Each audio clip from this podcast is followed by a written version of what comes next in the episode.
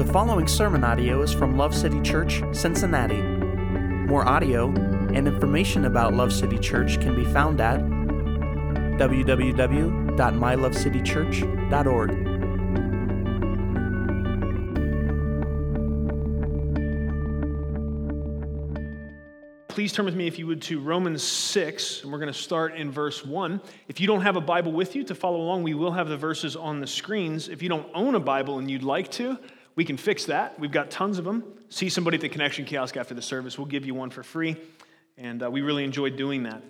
So, what are we doing tonight? Tonight, we're continuing uh, in our series. It's called The Disciples' Path, and that's where we're taking eight weeks to kind of sketch out a map of what it looks like to faithfully follow Jesus.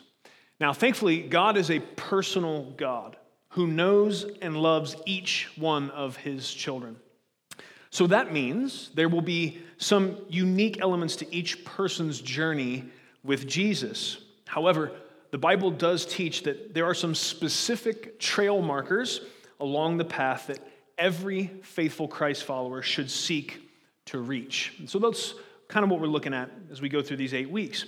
Last week, we talked about salvation, which is the first step on the path to following Jesus. Salvation is a free gift which we receive by faith.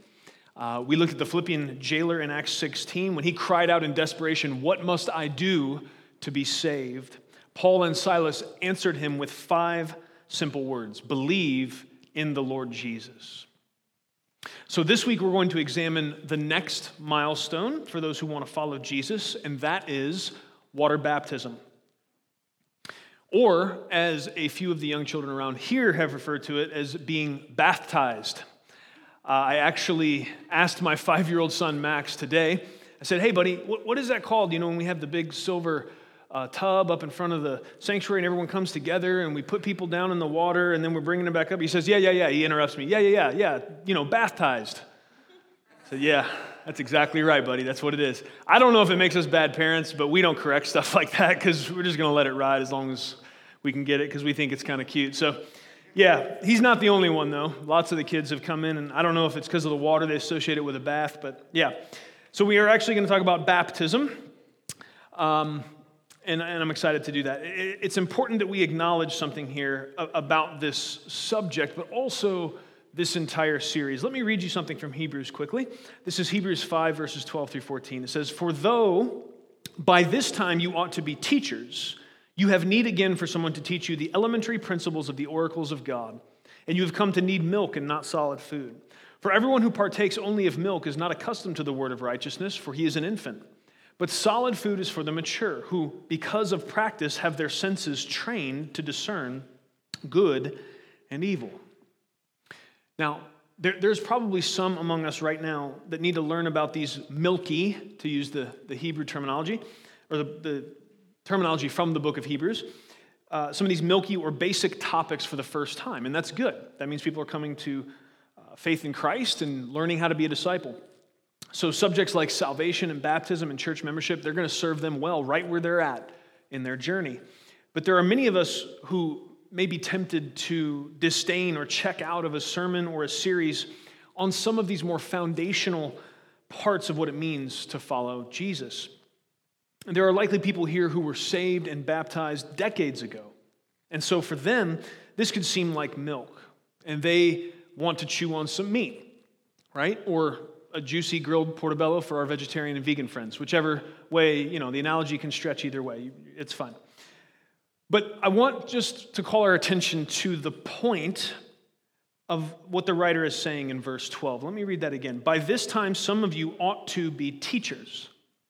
You see, the path to following Jesus is a big loop, and every disciple of Jesus is meant to circle back around and lead others across the terrain they were led across by someone else.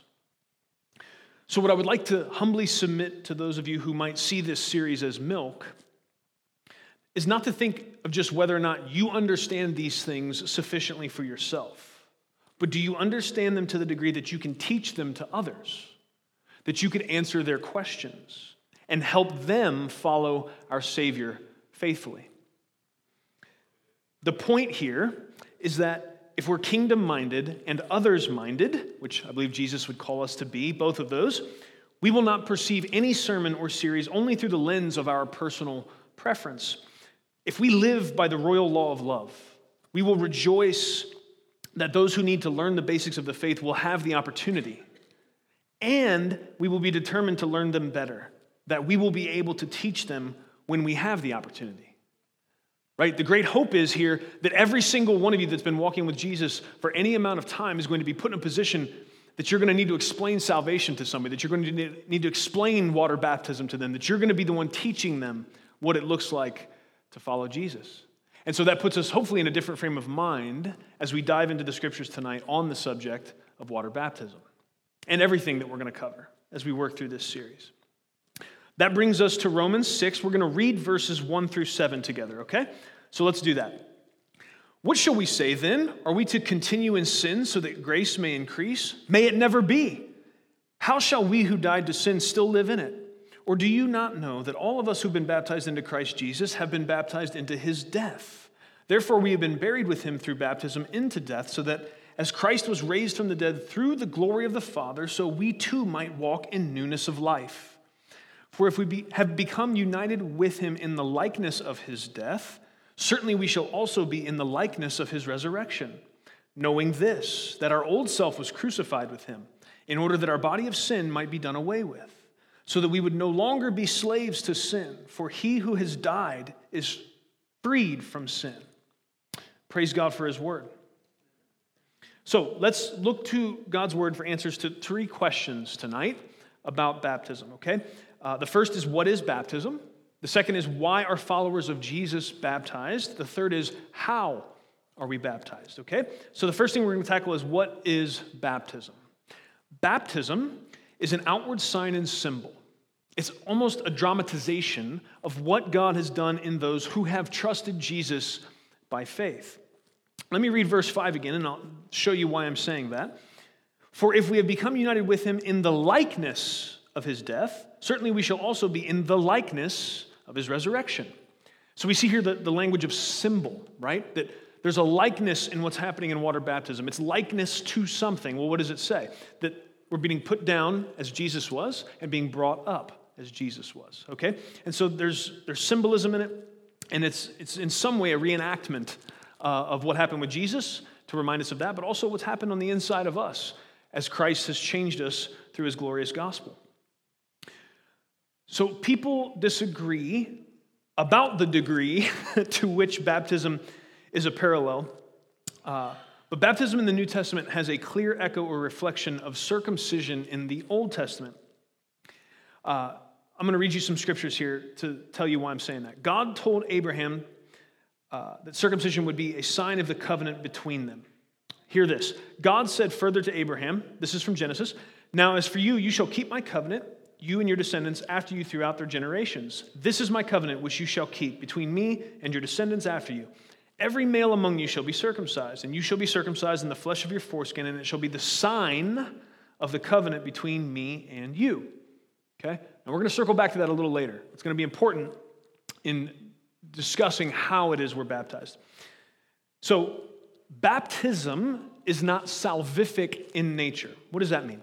That means it is not the act of baptism that takes someone from death to life or from darkness to light. Salvation, as we discussed last week, comes by grace through faith in Christ alone. This is why we say here often that baptism is not required for salvation, but it is required for obedience. That's an important distinction. One helpful example for us to understand how this could be true would be the interaction of Jesus with the criminal on the cross in Luke 23. What happened? Well, the man, first of all, declared he knew Jesus was innocent. You know, the other guy on the other side was hurling insults at Jesus with everybody else. But this other criminal, uh, he said, Man, you fool, you should shut up. This guy hasn't done anything. We're suffering for what we've done. He's innocent. So, first of all, he says that. And then that criminal, the smart one, who knows who Jesus is, he says, Remember me in your kingdom. And Jesus told him this Today you will be with me in paradise. So, what is the relevance to what we're talking about? This man only had an opportunity to trust Jesus by faith. And we see how Jesus responded to him. Today you'll be with me in paradise. See, he did not have the chance to be baptized. And it's clear from Jesus' words that this did not keep him from inheriting eternal life by faith in Christ. But if he, we should say this if he had survived that crucifixion somehow and gotten down off of that cross, the thief, one of the first things he should have done would be to get baptized in a public declaration that he was a Christ follower. Amen.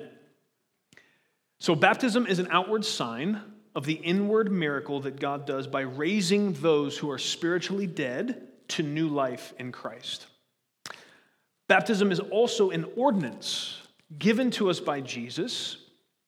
And this is the first answer to the question why followers of Jesus are baptized. So we've talked about what baptism is. This leads us into why are followers of Jesus baptized.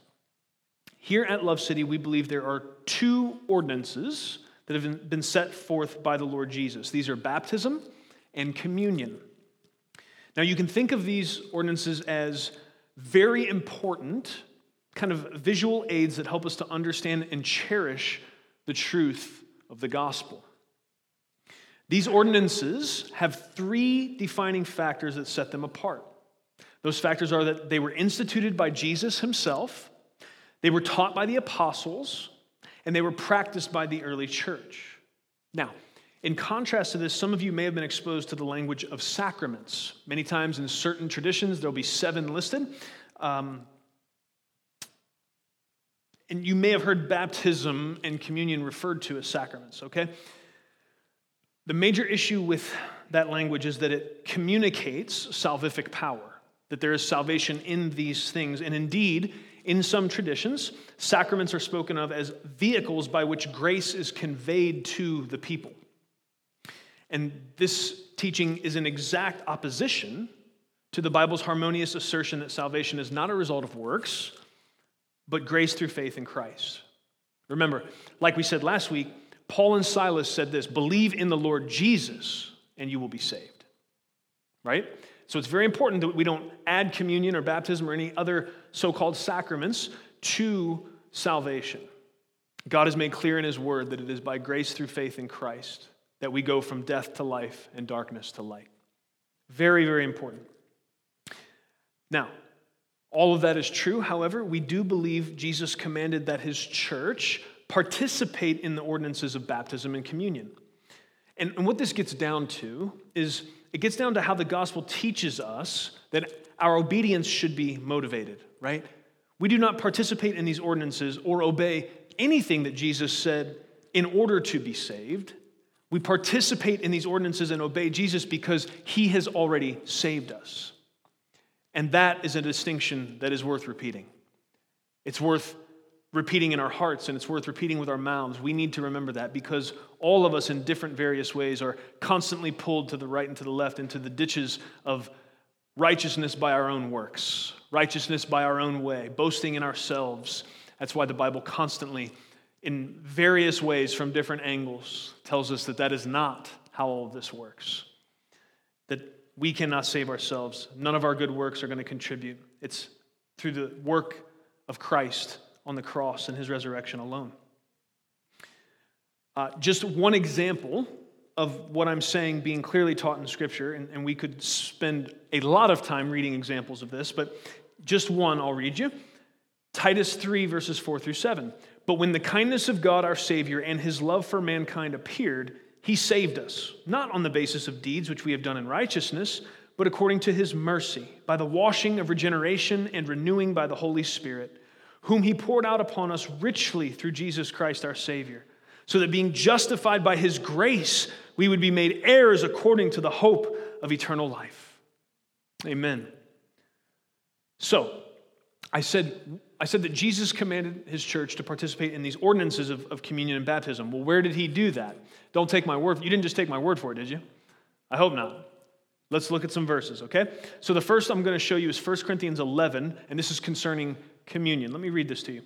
For I received from the Lord that which I also delivered to you, that the Lord Jesus, in the night in which he was betrayed, took bread. When he had given thanks, he broke it and said, This is my body, which is for you. Do this in remembrance of me.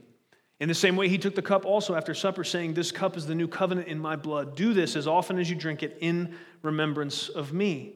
For as often as you eat this bread and drink the cup, you proclaim the Lord's death until he comes. And so clearly, we have Jesus commanding, instituting this ordinance of communion, something we're called to do often together. When it comes to bath, uh, baptism, I almost said bathtism. When it comes to baptism, been hanging out with Max too much. Matthew 28 records the last words that Jesus spoke to his disciples before ascending into heaven. That's these. But the 11 disciples proceeded to Galilee to the mountain which Jesus had designated. When they saw him, they worshiped him. That's a good reaction. But some were doubtful. And Jesus came up and spoke to them, saying, All authority has been given to me in heaven and on earth. Go therefore and make disciples of all nations, baptizing them in the name of the Father and the Son and the Holy Spirit teaching them to observe all that I commanded you, and lo, I'm with you always, even to the end of the age. So, the simplest answer to why followers of Jesus are baptized is that Jesus commanded that we be baptized. And really, we could stop there. But let's not, let's continue. In addition to that, baptism preaches the gospel to those who are observing, both believers and unbelievers. And it symbolizes Christ's death and resurrection that we have joined him in these things by the work of the Holy Spirit. Thirdly, baptism is a sign to the family of God that someone's profession of faith in Christ is real because they are willing to declare publicly and without shame that they are disciples of King Jesus. And we do that through water baptism. That's why it's not done in a closet somewhere, it's done in front of witnesses. Amen. So we've talked about water, what water baptism is. We've talked about why we are water baptized. The last question we're going to answer is how are we baptized? And so we're going to look at two major points underneath this heading the method of baptism and the timing of baptism. So, first is the method. Now, before I tell you how we baptize here at Love City and why, I want to say that this is not something we argue with other believers about, okay? We think there is pretty clear scriptural evidence for doing it the way we do it, but this is not a closed handed issue or something worth fighting with other faithful Christians about, okay? So, here at Love City, we baptize by immersion, okay? That means we dunk people all the way, right? Real good get them all wet. Amen. We dunk them. Now, some faith traditions baptize by sprinkling water over the person. And for us, this doesn't seem to best fit what the Bible describes baptism to be. And so, why do I say that? Well, first of all, the best translation of the Greek word baptizo, from which we get baptize or baptism, is literally to dip or dye or immerse something right? It's almost the idea of taking like uh, a white piece of cloth, dipping it down into like some purple dye, right? What happens, it goes down, comes up another way, right? So that, that is in there. Uh, it, it's very hard to get from that word the idea of sprinkling. In addition to that, in Matthew 3, when Jesus was baptized by John the Baptist, it was done in the Jordan River, okay? And the description uh, has Jesus coming up out of the water. Now, we need to say this John's baptism was one of cleansing and repentance for the Jews of the time. Uh, there's lots of debate as to why Jesus submitted to baptism. You remember, John was shocked by it, if you remember the account. Jesus comes up as if he's going to have, you know, John the Baptist says, You baptize me. What do you mean, man? Because he knew who Jesus was. Uh, but Jesus told him, Let it be permitted at this time for righteousness to be fulfilled. And so there's, there's debate among theologians. You know, this is the thing that theological nerds like to argue about. Why did Jesus submit to baptism? The, the Bible doesn't make it totally clear. Uh, probably has something to do with fulfilling uh, Isaiah 53 and, and some other things. But we don't have time to get into all that. The point is the mode or the method that John the Baptist was baptizing with. Uh, he, was, he was dunking people in the Jordan, okay? So, uh, the purpose of John's baptism was not the same as believers' baptism now, but the method is helpful for us to see God's intent for the mode of baptism or the method. Okay? The last thing I'm going to say on this, and there's a lot more that could be said, but I think this is enough for us to know that there's at least a good reason for us to go through the effort of immersing people when we baptize them. I'm going to read you Acts 8 26 through 40. This is the account of Philip meeting the Ethiopian eunuch. Okay? Now, an angel of the Lord said to Philip, Rise and go toward the south to the road that goes down from Jerusalem to Gaza. This is a desert place. And he rose and went. And there was an Ethiopian, a eunuch, a court official of Candace, queen of the Ethiopians, who was in charge of all her treasure. He had come to Jerusalem to worship and was returning, seated in his chariot. And he was reading the prophet Isaiah. And the Spirit said to Philip, Go over and join this chariot. So Philip ran to him and heard him reading Isaiah the prophet and asked, Do you understand what you're reading? And he said, How can I unless someone guides me? And he invited Philip to come up and sit with him. Now, the passage of scripture that he was reading was this Like a sheep, he was led to the slaughter, and like a lamb before its shearer is silent, so he opens not his mouth. In his humiliation, justice was denied him. Who can describe this generation? For his life is taken away from the earth. And the eunuch said to Philip, About whom, I ask you, does the prophet say this? About himself or someone else? Then Philip opened his mouth, and beginning with the scripture, he told him the good news about Jesus. And as they were going along the road, they came to some water, and the eunuch said, See, here is water. What prevents me from being baptized? And he commanded the chariot to stop, and they both went down into the water, Philip and the eunuch, and he baptized him. This text it also helps us answer the second question of timing when it comes to baptism. The first thing we want to see as we look at that account is the eunuch said, There is water, and, and they both got down into the water. You understand? So it wasn't, that, that wouldn't have been necessary if, if Philip was just going to scoop some and sprinkle it on him, right? So both guys were getting down in the water. Uh, the connotation being, there being that uh, that eunuch was about to get dunked by Philip. And so that's just one account. There's a few more in Acts uh, and some other places that would help us understand that probably the early church practice uh, of baptism happened by immersion. Okay, so that's that. But this text with the Ethiopian eunuch, it, it helps us break into the second question because we, we were going to do two, right? Method of baptism and timing. And this is, again, it's not something that we're looking to argue with people about, but it is important that you understand why we do things the way we do them. You know, we shouldn't just, some of you may not have even been aware that some people sprinkle to baptize. Maybe you were saved uh, a part of a church or a part of this church, and all you've ever seen is people be immersed, and you just thought that's the way everybody does it. And that's fine. Uh, but some of you maybe have been a part of other faith traditions, or you've seen people get sprinkled, and you're like, well, what's going on there? Are we doing it right? Or why do we do it that way? Hopefully, you're asking those questions, and hopefully, you're looking for answers from God's Word. And so that's what we're doing today. We're getting those answers. Amen?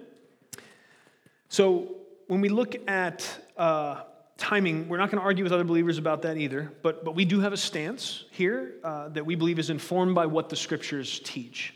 Okay, that's the way we're getting uh, all of our stances from the scriptures, okay? Um, so it was only after that this, this eunuch heard the good news about Jesus, which he believed, that he was baptized. Heard the good news of the gospel, believed, then was baptized. And this is a consistent pattern we see throughout the New Testament. People coming to faith in Jesus and then being baptized. So this means here at Love City, we do not practice infant baptism, okay? Um, we're going to have a child dedication next week, actually. And so if you haven't seen stuff on social media about that and you have a little baby you'd like to dedicate to the Lord, well, they don't even have to be a little baby. Any child can be dedicated. Uh, what we're doing there is, is not the same as baptism. Uh, what child dedication is, is a public declaration by the parents of their intent to raise their children in the faith. It's not a guarantee that they will, that those children will go on in the faith, right? And so we do child dedication, we see precedent for that in the scriptures, but we don't do infant baptism. We don't believe that infants have the ability to declare faith in Jesus, and that's why we don't water baptize them. Belief in Jesus, then baptism. That is the consistent New Testament pattern. Now, earlier I told you that there's some parallel between Old Testament circumcision as a sign of the covenant between God and Abraham and believers' baptism. There definitely is parallel. Uh, believers' baptism is the sign of the new covenant for followers of Jesus.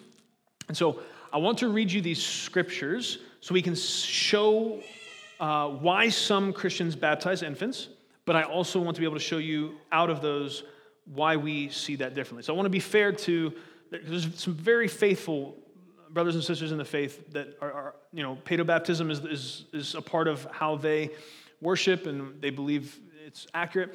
And, and so I don't want to be unfair, um, and I want you to understand, you know, as best we can in a short amount of time, some of why that exists, but also why we still don't do it. Okay? I'm going to read you verses, these verses, Romans 4, 9 through 12, okay?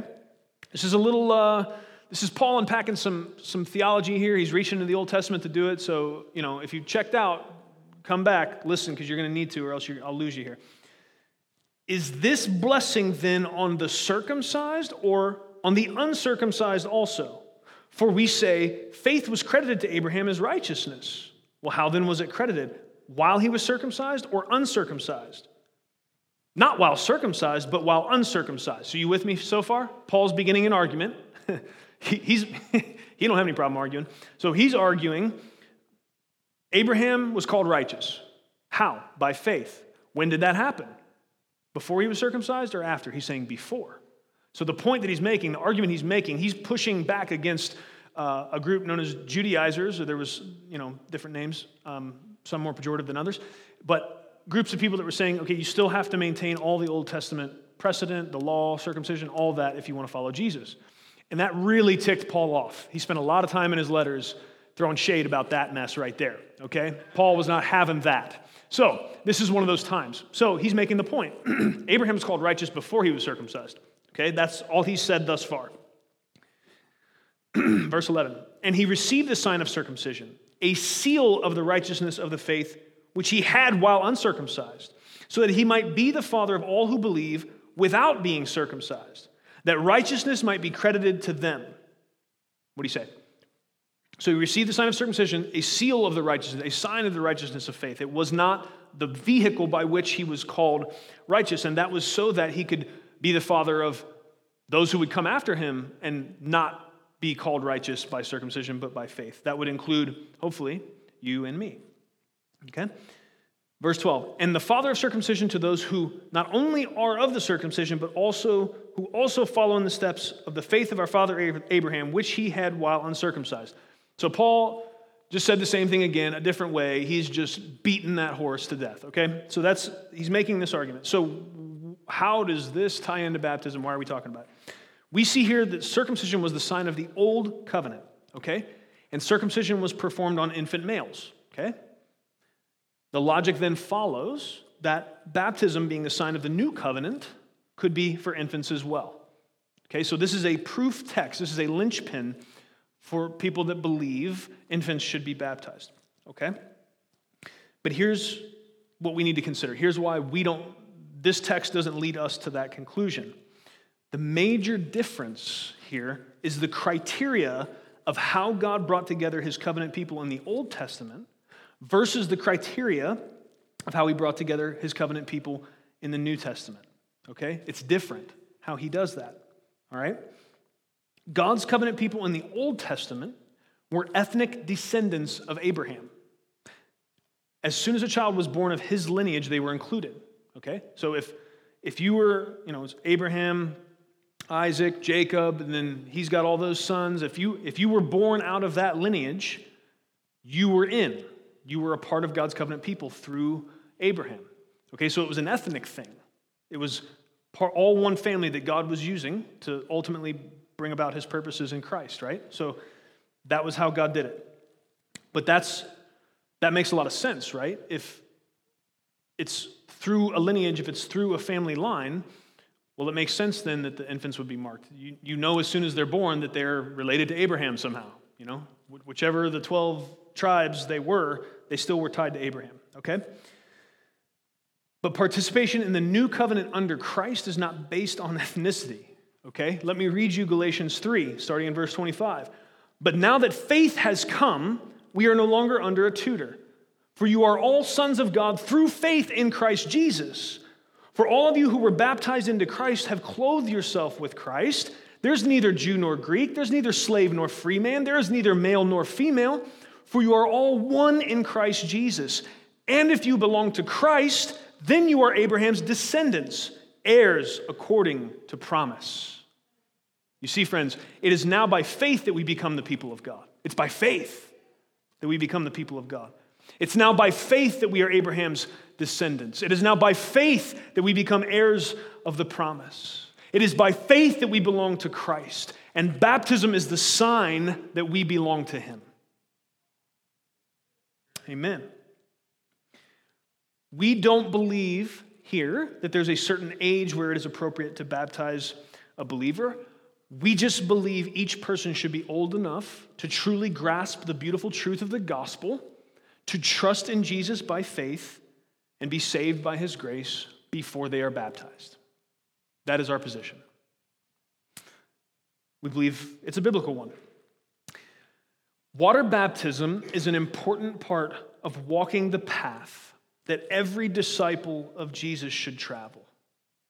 It represents the glorious truth that our old, foolish, and sinful nature is put to death as we go down into the water, and that we are being raised up with Christ, victorious over sin and death, as we place our faith in his merciful grace. We see this marvelous truth on display every time someone makes a public declaration of their allegiance to Jesus through water baptism. I want to pray this prayer of Paul over you as we think of these things. This is Ephesians 1, verses 18 through 20. I pray that the eyes of your heart may be enlightened, so that you will know what is the hope of his calling, what are the riches of the glory of his inheritance in the saints, and what is the surpassing greatness of his power toward us who believe.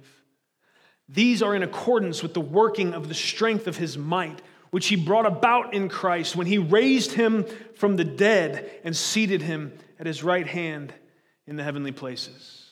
See, friends, there's so much to the symbolism of going down into that water and coming back up.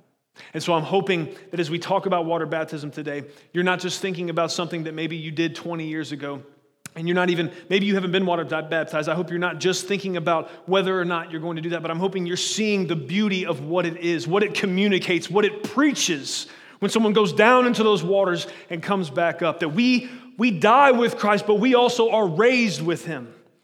And that's the beautiful truth we see communicated here in Ephesians 1 as Paul prays this prayer.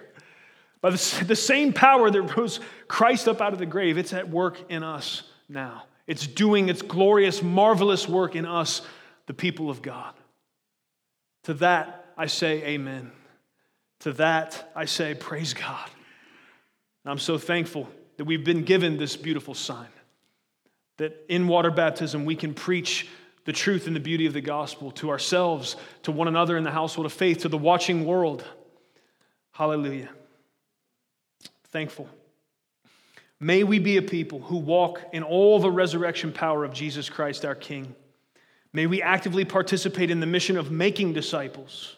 And may each of us have opportunities to teach others about the beautiful truths that water baptism represents for our good and His glory. Amen. Let's pray. Father, we come before you in the name of Jesus. Lord, we thank you for water baptism. Thank you that you knew, Lord, that we, we needed ordinances. We needed these things to help us remember, to help us preach this great and glorious message you've given us. So we thank you, Lord, for the opportunity to trust you by faith, to be translated from the kingdom of darkness to the kingdom of light because of your mercy upon us, because of your grace alone. Thank you, Lord, that it's by your power and by the working of your spirit that we even come to a place of being able to receive saving faith as a gift. Thank you, God, when we when we reach out and we take the gift of salvation by trusting you, that God, the next step is to declare that that has happened through water baptism. And so, Lord, I ask that as we continue to walk this disciples' path, Lord, that we would see these things that you've given us. We would see the significance. We would see the beauty and the depth. We would see how it communicates not just one little thing, but it shows us the breadth and width and depth of your whole story all of redemption unfolding from Genesis to Revelation. Thank you, God, for all of the beauty contained within the ordinance of baptism.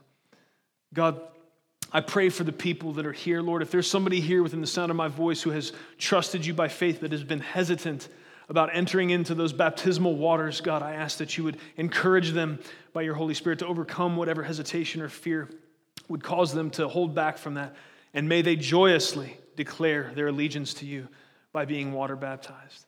God, I also pray over the saints here at Love City Church, God, that all of what we've seen today in your scriptures, Lord, that these things would be written upon the tablet of our hearts so that we would not only be able to have a, a foggy understanding of what water baptism is about, but we would be able to, with confidence, take others who are just beginning to walk in your ways, Lord, and teach them why water baptism is a right and good step for them. Lord, help us to rise to the challenge of, of being teachers, being disciple makers God, help us not to fall into the rut of consumerism and, and see things through the lens of what we prefer or what we think we need. But God, help us to see that you have taken us out of an individualistic existence and you've brought us into your body, into your kingdom, into your family. And now our destinies are tied together and we have a collective mission and we are all working together, Lord, for your glorious reign, for your kingdom to be expanded in this earth and for as many people as possible to know the good king that reigns over that kingdom. It's you, Jesus. We love you and we worship you and we exalt you. We ask for your help in these things. It's in Jesus' name we pray, all of them. Amen. Thank you for listening to audio from Love City Church, located in Cincinnati, Ohio. Feel free to make copies of this message to give to others, but please do not charge for those copies or alter the content in any way without permission. To give or find out more about Love City Church, visit www.mylovecitychurch.org.